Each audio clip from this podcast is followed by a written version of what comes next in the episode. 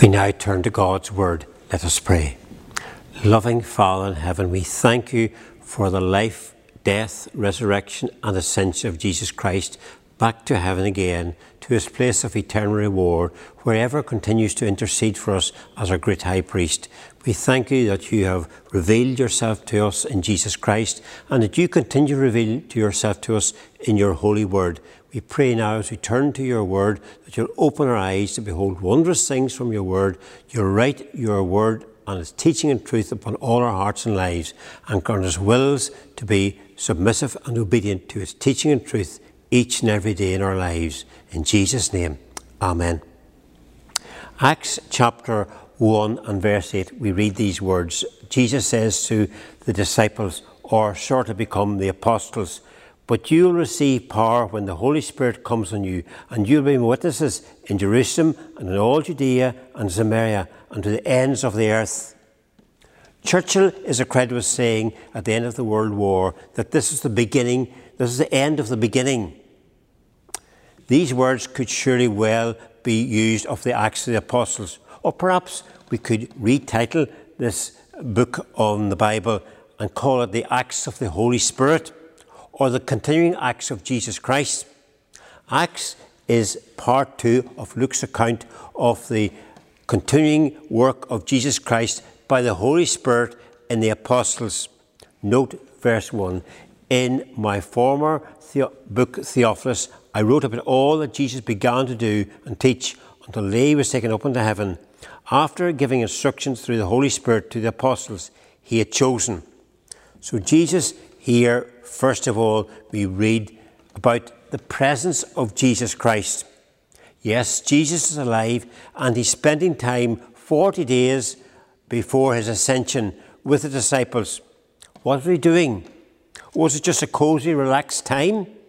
Now that he'd finished his work given by the Father of dying on the cross for our sins and for our salvation?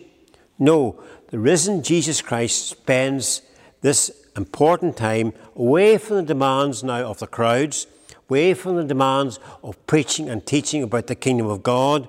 He now spends this important time with the disciples discussing his death and resurrection, preparing them for the work he would have them do whenever they would leave, he would leave this earth. He proved to them that he was alive. He no doubt answered many of their doubts and questions about things. After his suffering, he showed himself to these men and gave many convincing proofs that he was alive. He appeared to them over a period of 40 days and spoke about the kingdom of God. So Jesus did as he always had been doing, speaking about God's kingdom, speaking about what they were to do whenever he left earth. Why did he do this? Well, Acts, sorry, Matthew chapter 28 tells us the disciples went to Galilee to the mountain where Jesus had told them to go. When they saw him, they worshipped him, but some doubted. So the disciples in this post resurrection time were not sure about who Jesus was. Was he really arisen from the dead? They had many doubts about him and about what had happened. So Jesus addressed these doubts and concerns and questions and fears over this period of the 40 days he was with them. Jesus used this time, Luke chapter 24 says, to speak to them and to open the scriptures, that's the Old Testament, to explain who he was and why he had come. He opened their minds so they could understand the scriptures. This is what is written The Christ will suffer and rise from the dead on the third day, and repentance of forgiveness of sins will be preached in his name to all nations, beginning at Jerusalem. So he was clear, he pointed out to them why he had come from the Old Testament scriptures. He pointed out to them what was going to happen now that the repentance and forgiveness of sins message of the gospel was to be preached right in Jerusalem and throughout all the nations of the world. Mark says that Jesus later appeared to the eleven as they were eating. He rebuked them for their lack of faith and their stubborn refusal to believe those who had seen him after he had risen. So here we have obvious evidence that the disciples had many doubts and fears. They were refusing stubbornly to believe that he was risen from the dead. So he spent this period of the 40 days appearing with them, speaking with them, discussing and addressing their cares and concerns. One of the cares and concerns the disciples has was about the kingdom of heaven. When was it going to be restored again? And Jesus wants to divert them away from this question to what they were to do at this present time. So when they met together, they asked him, Lord, are you at this time going to restore the kingdom of Israel? He said to them, It is not for you to know the times or dates the Father has set by his own authority. Two thoughts come from this, this, this question. Did the disciples mean Jesus going to be the political restorer of Israel back to his own rule rather than Roman rule? Remember, they already thought that Jesus was the Messiah at the time of his death. They thought he was going to restore the kingdom to Israel again, get rid of Roman rule. But no, Jesus says that's not what he's speaking about. That's not what he'd come to do because his kingdom was not of this world. But I think perhaps it's more accurate to think that they were thinking about Jesus Christ coming back again. When was he going to restore his kingdom? You know, in this day and generation, we speak about the end times, about the end of the world. And perhaps when all this pandemic has gone on, people have been more keen to discuss and think about and ask is this the end of the world, this pandemic?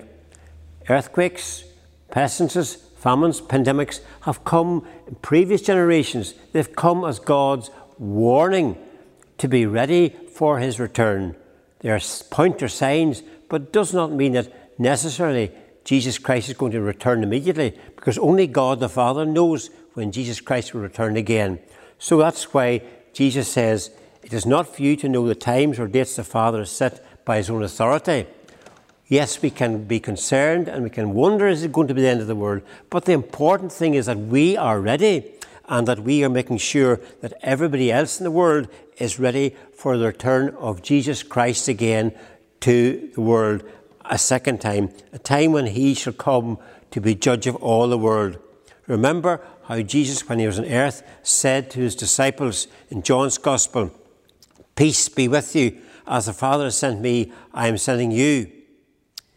Luke 24 it said, Repentance and forgiveness of sins will be preached in his name to all nations, beginning at Jerusalem. You will be witnesses of these things. Mark says, Go into all the world and preach the good news to all creation. Jesus said, All authority in heaven and on earth has been given to me. Therefore, go and make disciples of all nations, teaching them to obey everything I have commanded you. That's what we read in Matthew chapter 28. So Jesus was very clear in his discussion in the upper room with the disciples that their focus was to go out now and to preach and to teach the good news of the kingdom of God, not to be speculating about when he was going to return or when God's kingdom was going to be restored into the nation of Israel. So here we have Jesus spending time with the disciples, addressing all their doubts, fears, and concerns, giving them assurance of his risen presence, telling them what they were going to have to do in the future. You may say, well, what's that got to do with me? That happened nearly 2,000 years ago in an upper room before the ascent of Jesus Christ back into heaven. So, is it relevant for me today? Have I any need to address this issue? Well, I believe it's important. Important from the fact that Jesus Christ is alive, it's important that we need to spend time with Jesus Christ, with Him in His Word. We need to be with Jesus to hear what He's saying to us, what God is saying to us through His Word.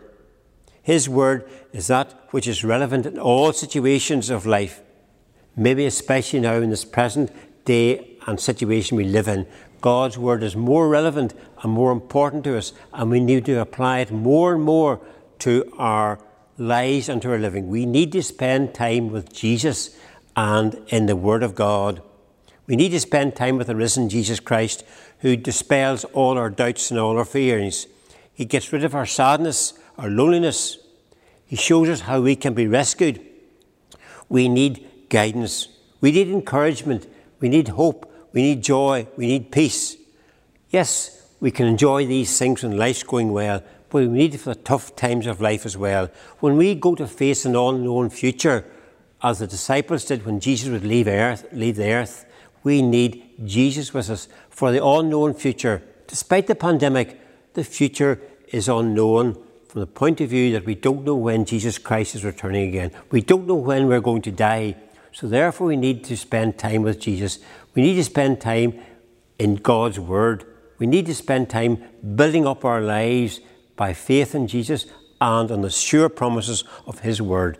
This was a special time for the disciples and for Jesus.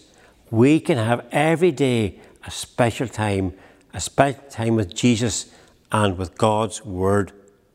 And there's no excuse in the lockdown for us not having time with Jesus and with the Word of God. The second thought we find in this passage is in verses 4 and 5. Jesus gives a promise Do not leave Jerusalem, but wait for the gift of my Father promised, which you have heard me speak about. For John baptized with water, but in a few days you will baptize with the Holy Spirit. Jesus is clear that God is going to send him a gift. It's going to be the gift of the Holy Spirit, and to wait in Jerusalem for it. Now, throughout the whole Gospels, in John, particular verses chapter 14 to 16, Jesus often spoken about sending the Holy Spirit when he would come back to this earth again. When he would leave this earth, he would send the Holy Spirit to them. And so it's important here that the disciples realize they're not going to be left on their own. Everywhere the disciples would go to preach and teach the gospel, from Jerusalem right into all the world, Jesus was going to be with them. He was going to give them this promise of power and the gift of the Holy Spirit. He said he wouldn't leave them as orphans, he would not leave them as helpless. He'd send them a gift. This gift was the gift of the Holy Spirit. Jesus, the third point, will give them power. Verse 8 But you will receive power when the Holy Spirit comes on you, and you will be my witnesses in Jerusalem and all Judea and Samaria and to the ends of the earth. Jesus, we thought in our second point, was going to give them a gift, and this gift was going to give them power the power, the energy of God, the Holy Spirit, would come into their lives. The word energy in the Greek means spirit or wind. So God was going to give them power power to go out and boldly proclaim the gospel of Jesus Christ. Remember, these disciples had been locked in an upper room for fear of the Roman and the Jewish authorities. But we see in Acts chapter 2 how they went out boldly uh, with God's Holy Spirit empowering them to proclaim the gospel. Peter spoke that great sermon on Pentecost Day in Jerusalem to all the crowds gathered from all the nations throughout the world. And so we have to remember God will give us courage, God will give us strength when we trust in Him and in the power of His Holy Spirit. Paul, later writing to Timothy, would say, For God does not give us a spirit of timidity, but a spirit of power and of love and of self discipline. So we can have God's power and God's strength to stand up, to speak up for Jesus Christ, God's power and God's strength to live for Jesus Christ every day. Yes, often we can find if we are Christians that it's difficult to stand up or to speak up for Jesus Christ. We can have a certain fear of people, what they will say or how they will react to us. But God here, like He did to the disciples long ago, will give us boldness and power and authority to speak His words and to teach His word, to stand up for the truth of His word. We need God's courage, courage that God, the Holy Spirit, can give to us in our office, in our workplace, in our church, in the mart, or out in the marketplace, in the school, the workplace, wherever we are, God can give us opportunities. And if He presents them to us, we need God's strength and power to speak His word to the people around us. Because God has promised us, and Jesus said before He left earth, I will be with you. I will never leave you nor forsake you. I like the reference Luke makes to this uh, event. He said they were to stay in Jerusalem until they be clothed with power from on high. Clothed means putting on something, just like you put on new clothes, new clean clothes. It's lovely. People can see and they can admire your new clothes you've purchased and put on. And so it's the same for the Christian life. We're to put on the nature of Jesus Christ, and only the Holy Spirit coming into our lives and living our lives when we become Christians can enable us to have the nature of Jesus Christ, that we can radiate by our lives and by our living Jesus Christ in all we think and particularly in all we say and in all we do. So God comes to give us power by the Holy Spirit. He comes to clothe us with the Holy Spirit so we can go out with power to live for Jesus Christ every day. The fourth point I want to share you this morning from this passage is Jesus gives a command. He says, Do not leave Jerusalem, but wait for the gift my Father promised. So they were to stay where they were in Jerusalem. They weren't, after having spent 40 days with Jesus, get up and get out and get at it. It was an urgent task, yes, telling people of Jesus Christ, but they were to stay in Jerusalem because he was going to send the Holy Spirit. But they were to stay, they were to wait in Jerusalem until the Holy Spirit came upon them. Now, Jesus didn't say what day, what time, what date the Holy Spirit was coming. So it was going to be a period of waiting. We often say, How long is a piece of string? The same could be applied to the disciples. They had to wait in Jerusalem for the coming of the Holy Spirit. Now, what did they do when they were in Jerusalem waiting for the coming of the Holy Spirit? Did they just sit around, lounge around in the upper room, and talk about this, and that, and the other thing? No, they didn't do that whatsoever at all. It tells us that they spent the time very profitably and very usefully when they were in the upper room, when they were still in Jerusalem. Luke says, when had, he had led them out to the vicinity of Bethany, he lifted up his hands and blessed them. While he was blessing them, he left them and was taken up into heaven. Then they worshipped him and returned to Jerusalem with great joy and stayed continually at the temple praising God. That last phrase is important in telling. They continually stayed in the temple praising God. They spent time, yes, in a sense, publicly, but they spent time worshipping God. They spent this valuable next few days as they waited for the Holy Spirit praising God. Praising God for what? Yeah, for Jesus coming for the precious time they had spent with him, for all they had taught them, praising God for all God's goodness and loving kindness and God, many God's blessings to them, for having called them aside from their daily tasks to be followers of Jesus Christ, praising God for the opportunity that they were going to go out now and to serve Jesus Christ and to extend the kingdom of God. Yes, and perhaps many other things they praised God for. And so they spent time firstly praising God. But then in Acts chapter 1, verse 14, read, They all joined together constantly in prayer. So privately, they came together in that upper room. It's reckoned there was about 120 of them. So it was a massive prayer gathering in a sense, but they were there constantly in prayer. So the two things are important there. They were continually in the temple praising God and were constantly in prayer. That tells us about the constancy or the continuing of our relationship with God through Jesus Christ in prayer. We're told in the Bible we're to pray without ceasing, we're to pray and not give up. So, prayer was the other essential thing that the disciples did here in the presence of God. Although Jesus wasn't with them any longer, they were still in God's presence, they were still in the presence of Jesus Christ, and so they spent time in prayer. Prayer is our response to God for all the blessings He gives to us. It's our relationship with God. It's a realization of how important God is and how we need to depend upon Him. Surely these disciples knew what they were going to do. They were going to be His witnesses in Jerusalem, in Judea, in Samaria, and to all the ends of the earth. And so now it was important that they spent time in prayer realizing their dependence upon God for the task that they were going to be given for the days which lay ahead. I came across this article uh, this past week uh, presented by Christian uh, Premier Radio. Perhaps I thought it was important for her to share this with you. Like a needle compass locates due north, so prayer directs our gaze towards God, positions us for effective mission. While prayer consists of a number of distinct forms, from confession through to contemplation, it is always our voluntary response to the call of God.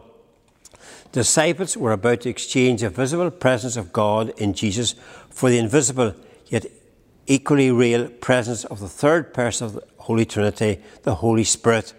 Yet, even this gift is dependent upon obedience to Jesus' command and a period of prayer.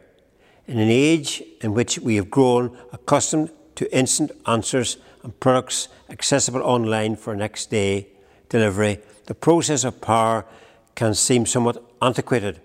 Yet, like a fine meal, prayer is the means by which we are prepared for God's response to our prayer. This may emerge in a different guise so that which we imagined prayer prepares for us to be positioned as a means of realization of God's will on earth. So disciples are to wait and pray. Despite their many questions, the disciples had learned that Jesus was to be taken as word and practiced obedience, setting many questions to one side and happily pursuing God with the, only the light of God's invitation to obedience to guide them. This may have proved difficult but they obeyed Jesus' command. Obedience sounds simple and is most certainly going to be your best intention. Yet be aware, Satan waits to test your resolve and often says, Has God said? In such moments, your choice is conflicted. Obedience demands you make what might appear an unreasonable choice, yet this alone will ensure God's mission is realized in and through your life. So we need to pray that God will help us to be strengthened and to realize God's call upon our lives. So we lead, learn important things from this passage. First of all, we learn we're called to be Jesus' disciples. And how do you do that? Simply by admitting our sins, that we have sinned and fallen short of the glory of God, that we don't deserve God's love, mercy, and grace in our lives. We believe only Jesus Christ can save us from our sins, and we come, confess them, and trust in Jesus Christ as Lord and Saviour. Then we become Jesus' disciples. But then, as His followers, we receive God's Holy Spirit to come and live in our lives, to empower us, to strengthen us, to equip us, to help us to understand the teaching of God's Word and of Jesus Christ, and to go out and to live for Jesus Christ wherever God may call us. Wherever we live and work, God calls us to be His witnesses, His disciples, His followers in that particular place. And we can be continually filled each and every day. And we ask God in prayer for His Holy Spirit to fill us daily. And we are to be His witnesses, I said. The story is told of the lady who wrote to Gypsy Smith, a famous uh, itinerant evangelist and she said God was calling her to be a missionary, but she had one problem. She had a large family. And he said in reply to her in a letter, Thank God he has called you to be a witness for him, to be a missionary. And thank God he has given you a congregation. Jesus enables us wherever we are to be filled with his Holy Spirit and to be his witnesses. So Jesus, clothing us with his Holy Spirit, can enable us to live for Jesus Christ. We should be like a light shining by the way we live our lives. It's not very often the words we say, but it's the way we live, our character, our attitudes, our behaviour that should exude Jesus Christ. So if you say you're a Christian, do people, wherever you work, wherever you live, wherever it may be, do they know by the very nature and the way you live your life that you have been with Jesus and you are Jesus' followers. Lastly, from our passage, we see how the disciples spent time with Jesus, they spent time in worship, and they spent time in prayer. So we are called to spend time with Jesus in His Word, in God's Word. We're called to spend time worshipping Him, acknowledging and giving Him the due worship in our lives and our living. and we're called to spend time in prayer, to have power and to strength from God to live for Him. So that's the checklist. And I ask you the last question is Are you able to tick the checklist? Are you worshipping God? Are you spending time in prayer? Are you reading God's Word daily? Are you living every day and spending set time in God's presence? Let us pray. Our Heavenly Father, we give you thanks this day for your holy word. We thank you that we can have the privilege and the freedom and the opportunity of spending time in your presence, in the presence of Jesus. Help us, Father, to spend that time that you have given us at the feet of Jesus, under the authority of your word, to read, to listen to your voice speaking to us through your word, and then give us wills to go out and to obey it. Help us, Father, to give you time to acknowledge you as King of Kings and Lord of Lords, to give you your worship in your presence and in the way we live as your subjects out in the world around us. And we thank you, Father, the privilege and the special opportunity we have every day of being with you in your presence through prayer. Help us, Father, never to neglect, forget, or ignore these important privileges and opportunities so that we may build up in a living relationship with Jesus Christ and go out to live in that world which calls us to be your witnesses. In Jesus' name, Amen.